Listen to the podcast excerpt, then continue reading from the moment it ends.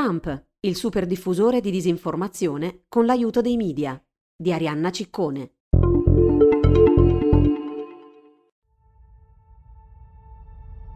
Il 29 settembre scorso, il primo dibattito presidenziale si è chiuso con il presidente degli Stati Uniti d'America, Donald Trump, che ha reiterato la falsa affermazione che il voto postale sarebbe soggetto a frodi elettorali di massa, giustificando così il suo rifiuto di impegnarsi ad accettare i risultati delle elezioni in caso di sconfitta, singolare idea per cui solo in caso di sua vittoria si può parlare di fair and free elections.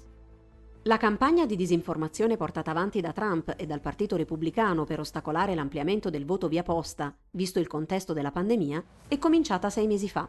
E a quanto pare questa strategia di disinformazione sta funzionando. Diversi sondaggi condotti fra agosto e settembre rivelano che circa la metà degli elettori repubblicani è convinta che i brogli elettorali siano uno dei principali problemi del voto postale. Più della metà ritiene responsabili i democratici di eventuali brogli. Al contrario, gli elettori democratici non temono brogli e sono convinti che il voto per posta sia una buona alternativa al voto di persona per evitare il più possibile situazioni a rischio contagi. Non ci sono evidenze rispetto alle affermazioni di Trump, anzi, esperti, accademici e inchieste giornalistiche indipendenti concordano. I brogli elettorali nel voto postale sono estremamente rari e lì dove si sono verificati si tratta di casi così limitati che difficilmente potrebbero avere un impatto sulle elezioni presidenziali. ProPublica, inoltre, ha smontato del tutto lo studio che sarebbe alla base delle affermazioni di Trump.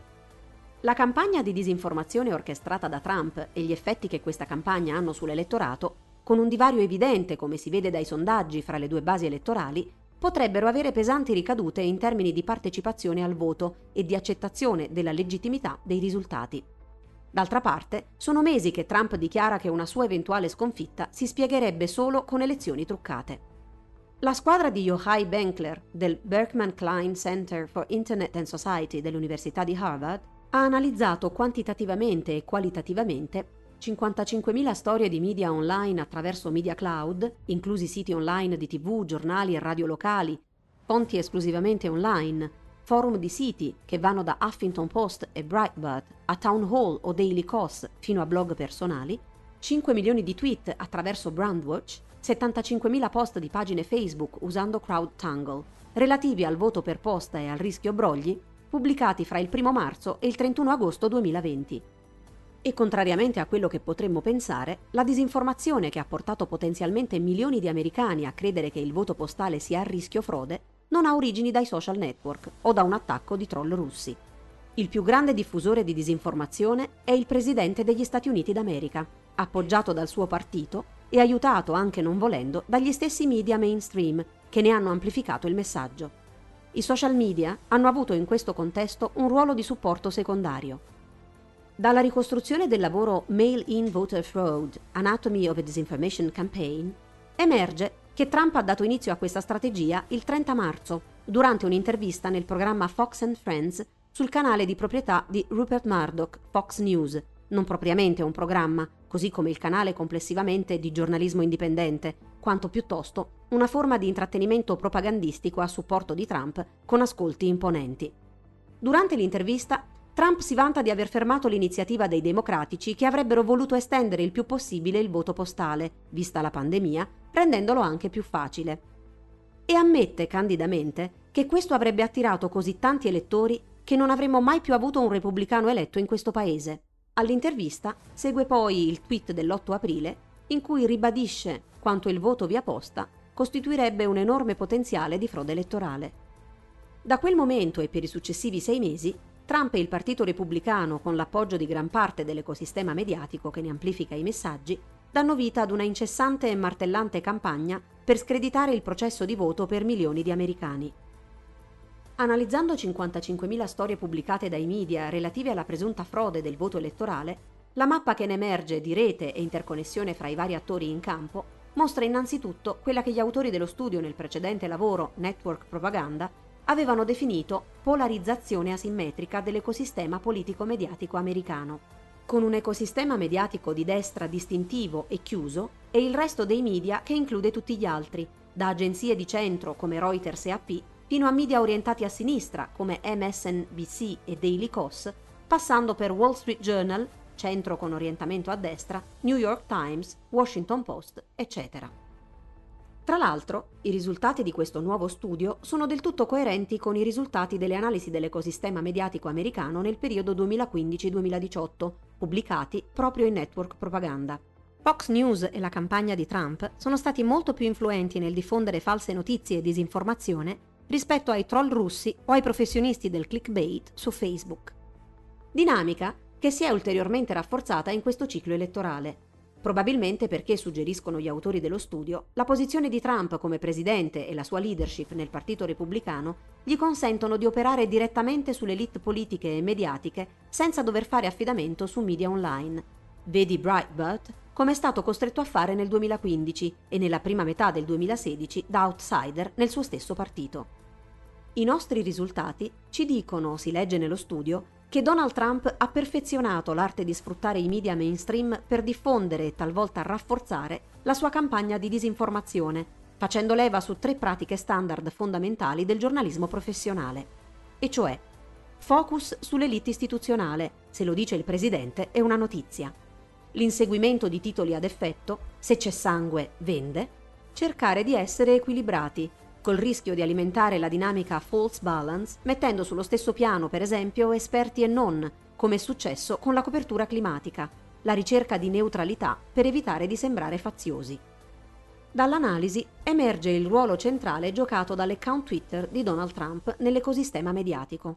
Un ruolo pari ai siti di media più influenti e in effetti, spiega Yochai Benkler, si configura come la fonte di informazioni più influente con un pubblico di orientamento di destra.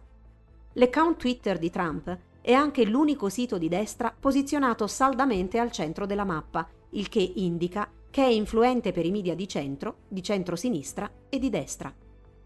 Emerge chiaramente anche la centralità di Fox News per l'ecosistema dei media di destra, osserva ancora Benkler. Più sorprendente, forse, è che i media di centro-destra come il Wall Street Journal e il New York Post, che nella maggior parte delle nostre analisi sono più vicini al centro, siano stati spinti sempre più nell'ecosistema di destra, lontano dal resto dell'ecosistema alternativo alla mediasfera di destra. Nei dibattiti sul voto postale e sulle frodi, i reportage sul post e gli editoriali sul journal hanno rafforzato la legittimità della campagna e sono quindi fortemente linkati e rilanciati dai siti di destra. Nessun sito orientato a sinistra gioca un ruolo importante, a eccezione del Brennan Center for Justice, un'organizzazione no profit che combatte la soppressione del voto ed editore di una rassegna di studi sulla frode elettorale negli Stati Uniti molto citata dai media. Come spiega sempre Benkler, la dimensione dei nodi dipende da quanti altri siti si collegano alle loro storie, che prendiamo come misura dell'influenza tra i produttori mediatici. Per questa analisi abbiamo creato una fonte sintetica, Trump Twitter, che aggrega tutti i link in tweet di Real Donald Trump, l'handle di Twitter del presidente. La vicinanza dei nodi è determinata dalla frequenza dei collegamenti. Sono vicini l'uno all'altro quando uno dei due si collega spesso alle storie dell'altro e più distanti se nessuno dei due si collega spesso all'altro. Più un nodo è centrale nella mappa del suo insieme, più è influente per i media nell'ecosistema. I nodi prendono il colore dell'orientamento politico del loro pubblico Twitter, che abbiamo diviso in destra, rosso, centro-destra, arancione, centro, verde, centro-sinistra azzurro e sinistra blu scuro. Fox, che è sia grande che separato dal nucleo centrale, è grande perché influente e non centrale perché la sua influenza occupa una sottorete relativamente insulare, l'ecosistema dei media di destra. Un'altra figura mostra l'intensità della copertura del tema dei brogli elettorali del voto postale. I picchi di attenzione sui social media e nelle storie pubblicate dai media mainstream sono chiaramente correlati e raccontano in maniera evidente che ogni volta sono stati scatenati prevalentemente da una dichiarazione rilasciata da Trump attraverso uno dei suoi tre canali principali, Twitter, incontri con la stampa, interviste televisive. Il Partito Repubblicano e i suoi esponenti giocano un ruolo prominente nel rilanciare le false affermazioni del presidente. Solo un picco importante è stato messo in moto da articoli del Washington Post e del New York Times che riguardavano i ritardi nella consegna delle poste dovuti alle modifiche del servizio postale. I nostri dati, avverte Benkler, non possono escludere la possibilità che annunci o campagne mirate su Facebook, che puntavano a tenere fuori un pubblico accuratamente selezionato, influenzino il voto in gruppi specifici. né negano che estremisti possano usare Facebook per organizzare azioni violente. Queste sono e rimangono valide preoccupazioni sugli abusi delle piattaforme di social media. Ma i nostri dati mettono in dubbio che Facebook o Twitter abbiano un ruolo significativo come primi responsabili del sospetto con cui i repubblicani considerano il voto postale e questo in controtendenza con le critiche ai social media accusati di essere le principali sorgenti di disinformazione e l'origine della sfiducia nei fatti e nelle istituzioni. In questa campagna di disinformazione i social media giocano un ruolo decisamente secondario e di supporto. La stessa campagna di disinformazione è guidata dall'elite e trasmessa principalmente attraverso i mass media, compresi i mainstream che ruotano nell'ecosistema di centro-sinistra. Nelle conclusioni dello studio, gli autori sottolineano con forza il ruolo nei prossimi mesi, prima e dopo le elezioni del 3 novembre, dei media nazionali e locali, di cui si fidano i cittadini meno impegnati politicamente e in alcuni casi meno attenti alla politica. È fondamentale non cadere nella strategia che il presidente Trump ha usato così abilmente negli ultimi sei mesi. I giornalisti non dovrebbero preoccuparsi delle inevitabili accuse di partigianeria ogni volta che chiameranno una campagna di disinformazione con il suo nome. Così come è fondamentale non contribuire a confondere i propri lettori, spettatori, ascoltatori usando false equivalenze o distogliendo l'attenzione su attori esotici, ma del tutto secondari, come artisti del clickbait su Facebook o troll russi. Scrive Yochai Benkler in un articolo in cui spiega come non si dovrebbe coprire la campagna di disinformazione sui brogli elettorali. L'alternativa a chiamare le falsità per quello che sono non è essere neutrali, è essere complici. I giornalisti dovrebbero verificare i fatti prima ancora di riportarli e se il presidente e il suo partito sono impegnati in una campagna di disinformazione sistematica, bisogna chiamare la campagna per quello che è, una campagna di disinformazione, appunto. E i giornalisti dovrebbero trattare quelle falsità esattamente come farebbero se a diffonderle fossero propagandisti russi o spacciatori di clickbait. Una delle sfide principali per il giornalismo è proprio resistere alla campagna di disinformazione di Trump, evitare di farsi megafoni di propaganda, resistere alla tentazione di voler apparire a tutti i costi neutrali e chiamare finalmente le cose con il loro nome. Bugie, falsità, manipolazione e distorsione malevola dei fatti.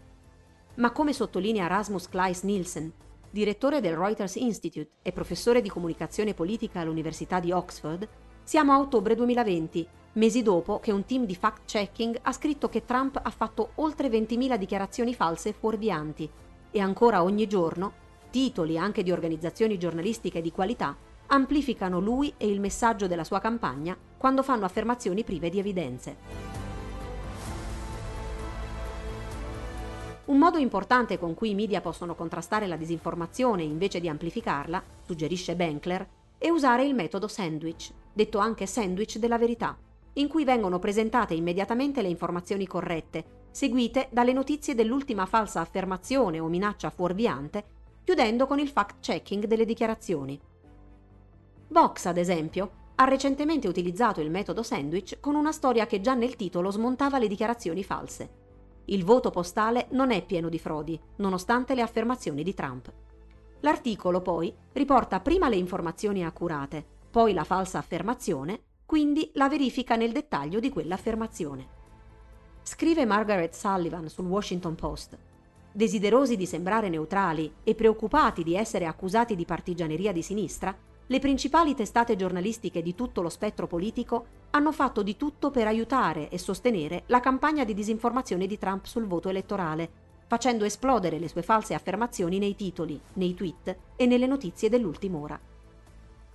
Se Biden dovesse vincere grazie al voto postale, ha detto Benkler a Sullivan, potremmo benissimo avere milioni di persone convinte che quelle elezioni siano state rubate.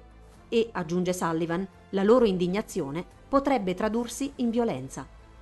Dimenticate i troll russi e i bot, conclude Sullivan, o almeno cerchiamo di non sopravvalutare la loro influenza.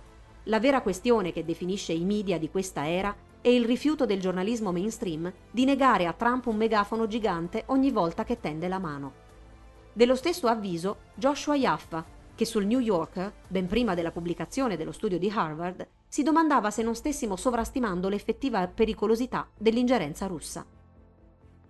La sfida nel dare un senso alle operazioni di disinformazione è districare l'intento dall'impatto La disinformazione russa e la visione del mondo cinica e distorta che porta con sé è un problema, ma la natura del problema potrebbe non essere esattamente quella che immaginiamo. La disinformazione prodotta dalla Russia esiste certamente, scrive Jaffa. Questa primavera, all'inizio della pandemia Covid-19, gli account sui social media collegati alla Russia hanno diffuso una teoria secondo cui il virus era un'arma biologica inventata dall'esercito americano per danneggiare la Cina ma rispetto ad esempio alle star di Fox News come Tucker Carlson e Sean Hannity, per non parlare dello stesso Trump, la minaccia percepita dei troll russi supera di gran lunga la loro portata effettiva. Quanto sono udibili gli sforzi russi per aumentare le affermazioni secondo cui il voto postale porta a frodi quando il presidente suona regolarmente la tesi a volumi assordanti? In molti casi, la risposta dei media ai resoconti russi ha l'effetto di ingrandire la loro portata ben oltre qualsiasi cosa che potrebbero ottenere da soli. E instillare quel senso di pericolo è precisamente l'obiettivo della disinformazione. Trump risulta anche la principale fonte di disinformazione e diffusione di falsità e teorie del complotto sul nuovo coronavirus, secondo uno studio dei ricercatori della Cornell University, che hanno analizzato 38 milioni di articoli sulla pandemia in lingua inglese nel mondo. I riferimenti a Trump, per qualche sua dichiarazione, costituiscono circa il 38% di tutte le conversazioni dominate da misinformation, facendo del presidente il principale motore dell'infodemia nei primi sei mesi di pandemia. Lo studio ha identificato 11 argomenti di disinformazione, comprese varie teorie del complotto, come quella emersa a gennaio che suggeriva che la pandemia fosse stata fabbricata dai democratici in coincidenza con il processo di impeachment di Trump. L'argomento di gran lunga più diffuso di disinformazione riguarda le cure miracolose, inclusa la promozione da parte di Trump di farmaci antimalarici e disinfettanti come potenziali trattamenti per Covid-19. Questa rappresenta una tipologia di disinformazione più potente di tutte le altre dieci messe insieme, riportano i ricercatori. Trump non è l'unico da biasimare, sottolinea Vox. Lo studio ha anche rilevato che solo il 16% delle notizie analizzate includeva il fact-checking. Questo suggerirebbe che la maggior parte della disinformazione sulla Covid è stata riportata senza nessuna messa in discussione o correzione.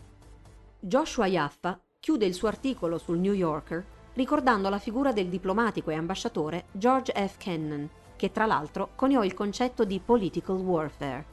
Nel 1946 Kennan, nel suo Long Telegram da Mosca, scrisse a Washington su come contrastare le grandi ambizioni del Cremlino di infiltrarsi e indebolire l'Occidente. Molto dipende dalla salute e dal vigore della nostra società, paragonando il Cremlino e i suoi ideologi ad un parassita maligno che si nutre solo di tessuti malati. In quanto tale, ogni misura coraggiosa e incisiva per risolvere i problemi interni della nostra società, per migliorare la fiducia in se stessi, la disciplina, il morale e lo spirito comunitario del nostro popolo, è una vittoria diplomatica su Mosca, che vale mille note diplomatiche e comunicati congiunti. Se non possiamo abbandonare fatalismo e indifferenza di fronte alle carenze della nostra società, Mosca ne trarrà profitto. I troll russi a questo punto possono mettersi comodi su un divano, mangiare popcorn e godersi lo spettacolo.